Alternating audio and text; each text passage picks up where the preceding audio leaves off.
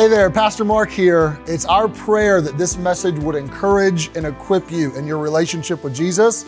We're able to provide this content due to the joyful generosity of our financial partners. And if you'd be willing to join that tribe and help get some sermons like this around the world, you can donate at harvestbaptist.info slash give. God bless. Uh, we have one more kind of survey sermon for this sermon series, and then we will dive deeper next week specifically into some practices. But I want to be sure that these ideas are not flimsy or squishy, but they're concrete and that we understand them. So let me review very quickly what we have covered over a few sermons already. And that's the idea that Jesus wants followers. Jesus wants disciples. Jesus wants, I think the best word would be apprentices. And there is a methodology that's been set up or a pattern that you would see in the scriptures for us to do discipleship. So first of all, there's the start of discipleship. Like, where do I where do I begin this? Well, faith in Jesus, right? You, you can't be his disciple without that. Jesus is the way, the truth, and the life. Jesus is our Savior. Jesus is our Lord. We put our faith and our trust in him. But when you're like, okay, my faith is in Jesus, and I want to be his disciple. Well, what does that mean? How do I go about that? How do I go about apprenticing? And you would find that there was a, a pattern. I want to uh, be with Jesus and I want to be like Jesus. I want to spend time with him. I want to commune with him. I want to enjoy his spirit. I want to have a prayer life. I want him to speak to me. I, I want to be with Jesus. I also want to be like him. Specifically, through absorbing his teaching and practicing his practices. So there's a body of truth, there's doctrine. There are ways to do things and ways not to do things. There's teaching from Jesus that I need to have. There's also his ways, his words and ways, basically. That there are uh, spiritual disciplines, there are ways of behaving, patterns of behavior, there are habits that I want to instill in my life that I can see in Jesus' life and that he taught his followers clearly. And I don't just want to set that to the side, right? I want to be with him and be like them. Why? The goal of discipleship, so that I can join in the mission of Jesus, so that I can be on about what he was on about, so that I can be his agent in the world. And that is, I'm trying to compress a whole New Testament into a few concrete ideas, but, but those are the concrete ideas that of discipleship and spiritual formation and wanting to apprentice under Jesus. Now, we will zero in on what it means to practice the practices here in short order, but understand that all of this was, first of all, aimed at change and not just for the good, but for the best. All of this was meant so that you would not be conformed to the image of this world, but to, you would be transformed. All of it's meant that you would be made to look more like Jesus, and in turn, probably a little less like yourself. But it's meant to change you and for the best, right? Isaiah would say it this way about Jesus. Isaiah calls Jesus quite a few things, but he calls him the wonderful counselor. That could mean a lot of things, but I think at the very least it means Jesus has the best advice.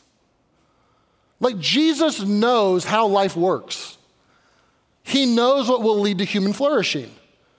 He knows how this is supposed to, supposed to work. He has the best advice on family. He has the best advice on relationships. He has the best advice on how forgiving you should be or not be. He has the best advice on how to spend your money and, and what to do with it. Like, Jesus knows how life is supposed to work. And when we pursue His words and ways, like, it really does lead us to flourish. I put it this way last week that Jesus has the good life on offer, that there's a good life when you, when you pay attention to Jesus' words and ways. All of this is done in the context of community. So it's not meant to be like private tutoring, it's not to, meant to be a Lone Ranger version of Christianity.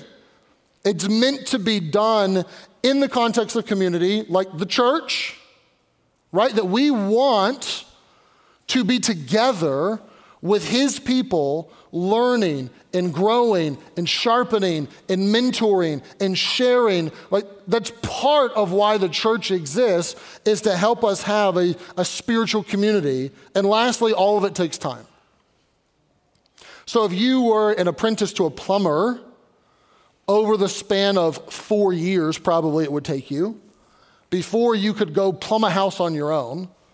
Like if plumbing apprenticeship takes four years, how long you think it'll take to apprentice under Jesus and to become like Jesus? Uh, maybe longer than four years, maybe. Like it's a lifetime.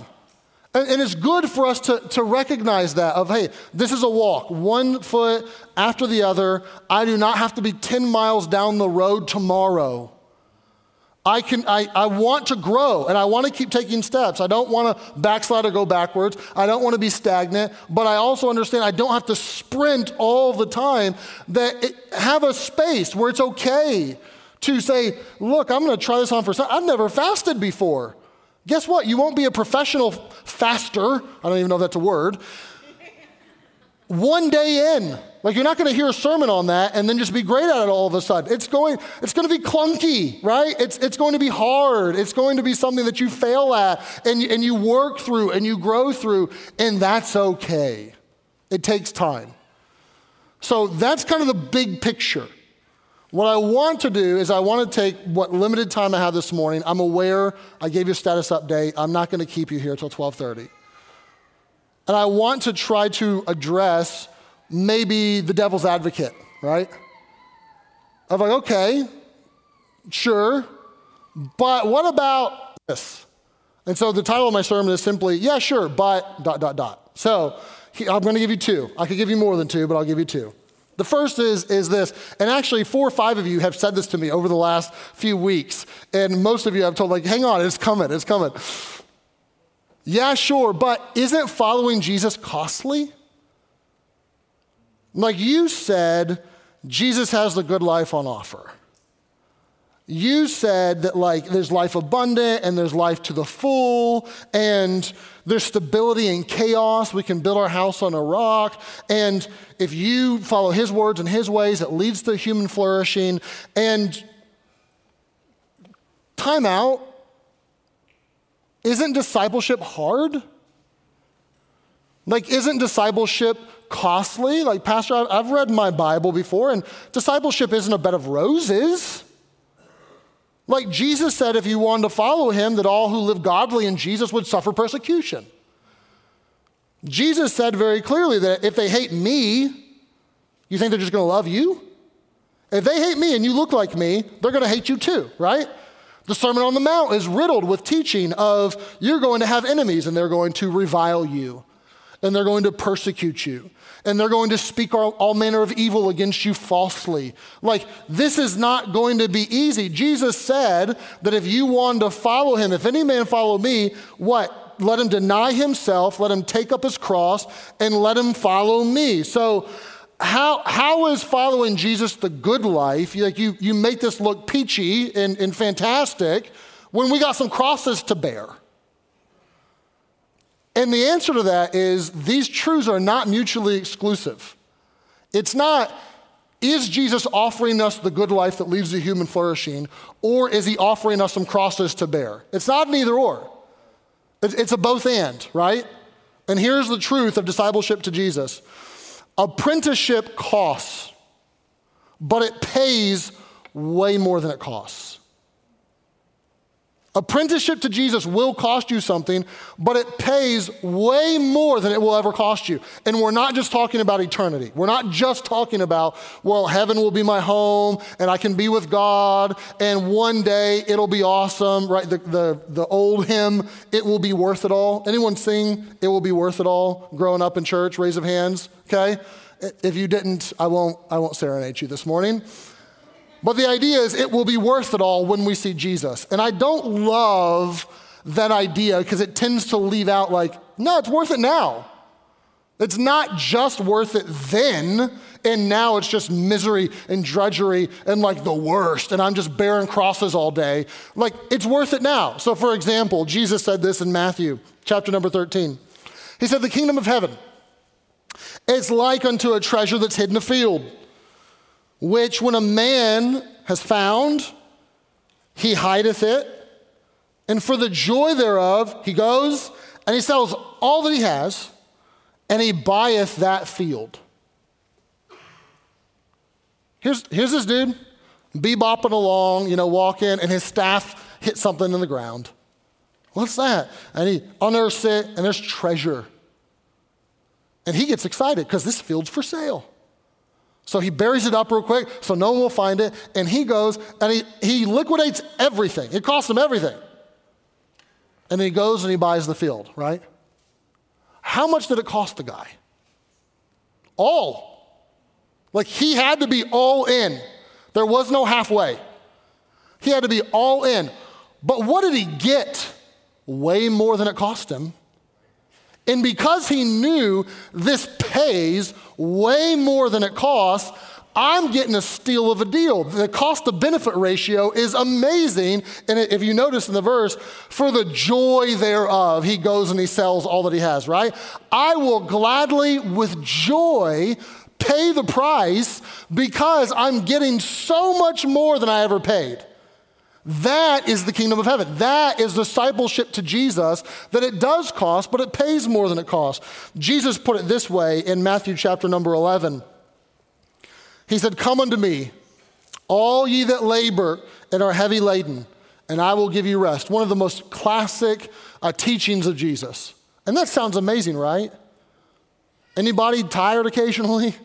feel overwhelmed and overworked and spun up and a little anxious or a little depressed or a lot depressed or man rest for our souls. Doesn't that sound amazing? Verse next verse take my yoke upon you. Learn of me. I am meek and lowly in heart and ye shall find rest unto your souls. Verse number 30 for my yoke is easy and my burden is light. And what genius language that is my yoke is easy and my burden is light. Not yolk, Y O L K, like the yolk of an egg, but a yoke, Y O K E. We don't use yokes anymore, or hardly ever. But I was thinking this week, and we do use them often in our clothing. So I brought one of my uh, shirts here. You never know what's behind those monitors. I, it's like a rabbit in a hat. So, help me, class. Uh, what am I holding right now? Oh, very good. Now let's get more specific. Tough question. This part of the sleeve, the very end, what part is that? The co- oh, you guys are wise.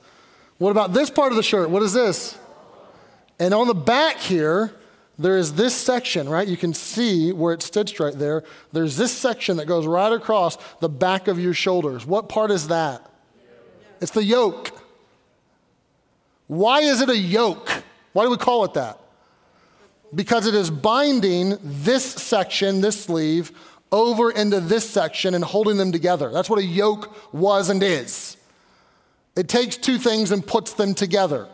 Now, Jesus would not have been referring to clothing, he would have been referring to agriculture and to farming. The yoke of that day, uh, I think we have a picture of it, looked like this you put the neck of one ox or animal or donkey in, in one uh, contraption, and then you put the neck of the next next to it, and that yoke held them together. It, it bound them together so that one could not go to the right and one go to the left. They had to work in tandem, right?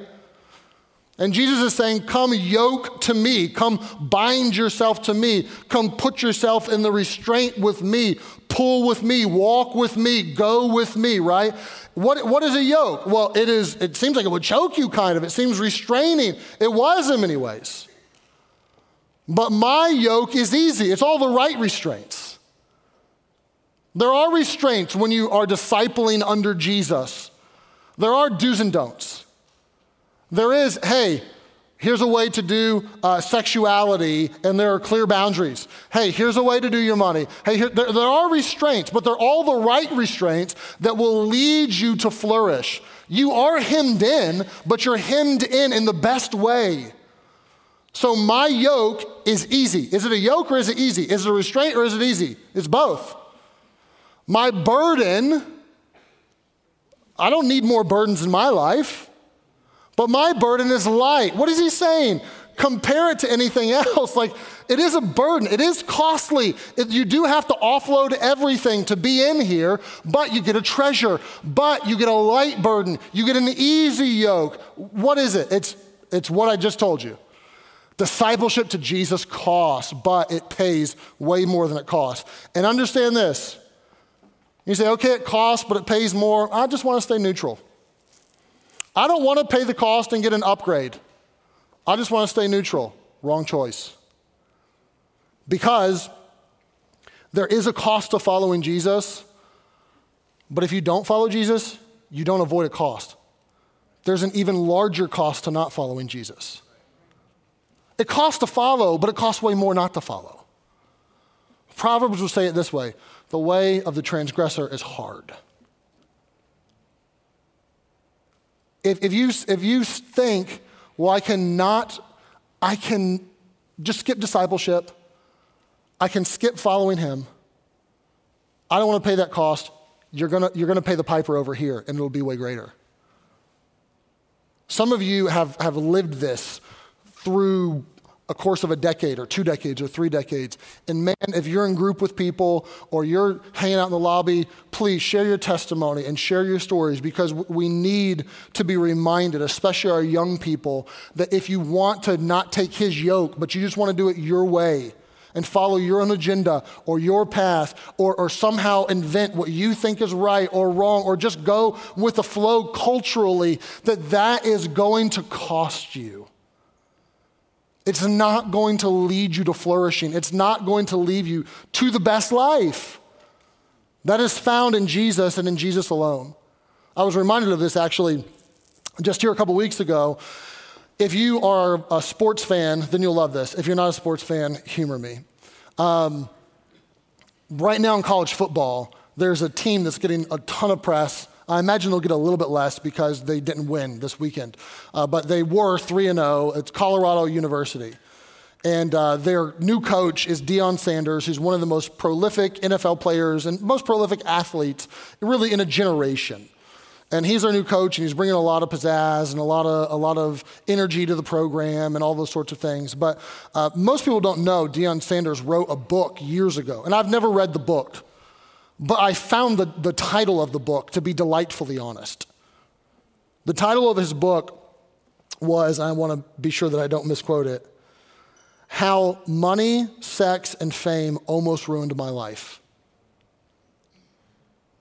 This guy who got what he was chasing, he got loads of money, lots of fame and popularity, lots of, accol- lots of accolades, apparently a very sexually promiscuous life.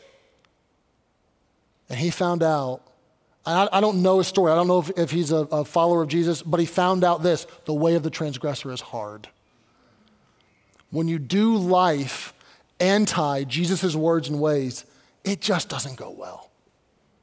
It doesn't work out in the long run. And there may be pleasure in sin for a season, it may be fun at first, but it just doesn't go well. So, apprenticeship to Jesus, it does cost, but it pays way more than it costs. Number two, and lastly, okay, yeah, sure, but doesn't God like do the work in us?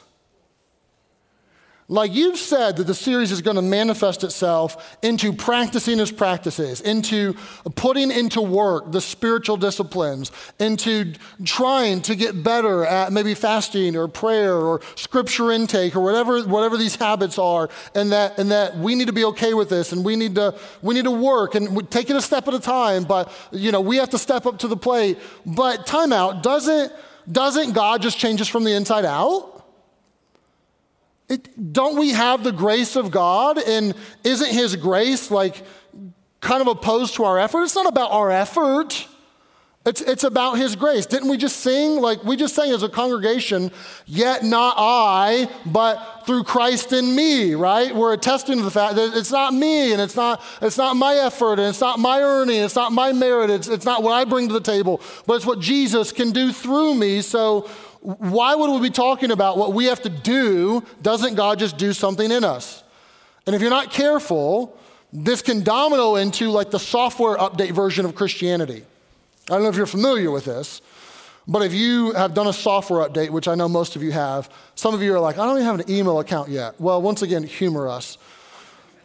If you've done a software update on your phone or on your computer, like there's, there's a new iteration or there's bugs to fix in the software or something, what, you download it and then it installs and then off you go, right? And I feel like I meet a lot of Christians who think their spiritual walk is that way. Like, I'm gonna come to church, I'll read my Bible a little bit, but if there's something off in my life, I'm just gonna spiritually software update this. I'm just gonna come to God and be like, God, I'm angry all the time. God, I'm anxious. God, I'm, I'm more lustful than I should. God, I don't wanna be generous. I'm kind of greedy. I have this problem. So, would you please fix me? I really want to change. I went to church, I heard the sermon, I got convicted. So change me, please. And God's just going to like, just like download, and then boom, there you go. You're good. Like we have the invitation. I tell God, I really, I do want to change. I, I, I want character development in my life. I want to be more self controlled. I don't want to be addicted anymore. I don't want to do this. And so it'll just happen. Mm, I hope we're not that naive. I am not saying God cannot do a work, God cannot miraculously change you from the inside out. Like that's what salvation is at its core. But if you think that I am going to be saved, and then all of my character and all of my flaws and all of my looking more like Jesus is just going to download on me, and it will be a miracle every time. It is a miracle of grace every time, but not a it just happened and I put forward no effort. That's, that's not how it goes. To steal a, an old line from like an ancient friend, Augustine. Without God, we can't. And boy, that's so true, and I want to be sure that that's clear. Like, without me, you can do nothing, Jesus said, right? The vine or the branch cannot bear fruit unless it abides in the vine. Without God, we can't. But Augustine also said, without us, he won't. You got to show up. And I'm not trying to make it a twist your arm behind your back, white knuckle your behavior. This, this is all on you. That's not what I'm saying at all. You absolutely must rely on the grace of God and understand that you on your own, that's a fool's errand. But you can't say, well, God just changed me and it'll just magic. I don't know what happened. I really wanted to. I, I didn't want that addiction anymore, so I prayed and it didn't change. I still feel really addicted and I have these cravings. Yeah. Yeah. Because you're actually going to have to put forward some effort. If you're like, I don't know, are you making that up? Let's read a couple of passages, shall we? And we'll be done. This is what uh, Philippians 2 says. And I could, do, I could literally do this like a dozen times, so I'll just do it twice. Work out your own salvation with fear and trembling. All right, let, let's get a hold of that one. Fear and trembling, you could just say with all seriousness, right? This is a take your spiritual walk seriously verse and work at it. Like, put some effort in. Do not be floating on the spiritual lazy river. You may have to go against the grain. It may be hard. You may have to work up wake up a little earlier. All of the moms with kids in the room know you had to put forward some effort to get to church this morning, right? To wake them up, get them out of bed, feed them breakfast, get the clothes ready, blah, get here. Not to minimize those of you who don't have children that you got ready this morning, but it takes effort. Work out your own salvation with fear and trembling. Next verse for it is God which worketh in you both to will and to do of his good pleasure. So the fact that you even want to is the grace of God, but what is it? Do I need to work out my own salvation with fear and trembling? Do I need to take my spiritual walk seriously? Or is it God that works in me to will and to do of his good pleasure? Is it me putting it forward some effort or God working in me from the inside out? Once again, those aren't mutually exclusive. That's, that's not an either or, that's a both and. Like you have to show up. Philippians later, famous coffee mug verse, right? People have this on their, on their spiritual t shirts and on their bumper stickers. I can do all things through Christ, which strengthens me. We just sang it, yet not I, but Christ in me, or Christ through me. Is it I can do, or is it through Christ? It ain't either or. You are going to do, but it needs to be through Christ. If you are doing in your own power, you will fall short. If you are just relying on Jesus and you're doing nothing, you're going to fall short. And we understand this even in practical ways. Like I, I always got a kick when I was in Bible college out of some of my, uh, I called them hyper spiritual, probably the wrong terminology for it because it was meant in a negative way. It wasn't like you're, you're actually doing well spiritually. But I'd have roommates because we're in Bible college, right? You have, if you went to like Pitt, you're like, I have no idea what you're talking about. But here's how it went for me about one in every 10 dudes in that dorm were praying that God would give them a girlfriend. They were serious. They really, they really wanted to date. They really wanted to get married one day. They really wanted a, a, a girlfriend. But they never walked up to a girl and said, like, hey, you, you, you want to you wanna go hang out? You want to get dinner? Or you want to go get coffee? And they just somehow expected that God was just going to drop a girl in their lap who was like, Hey, I'm your girlfriend. God told me. I was praying this morning and He laid it on my heart that you should know this. It never happened one time. I'm not saying it's a bad thing to pray, like, God, would you help me out here? I'm a little socially awkward. I need some assistance. Lord, I, you know, you know my heart. I want to be in line with your will. Great, but you got to go ask her out, right?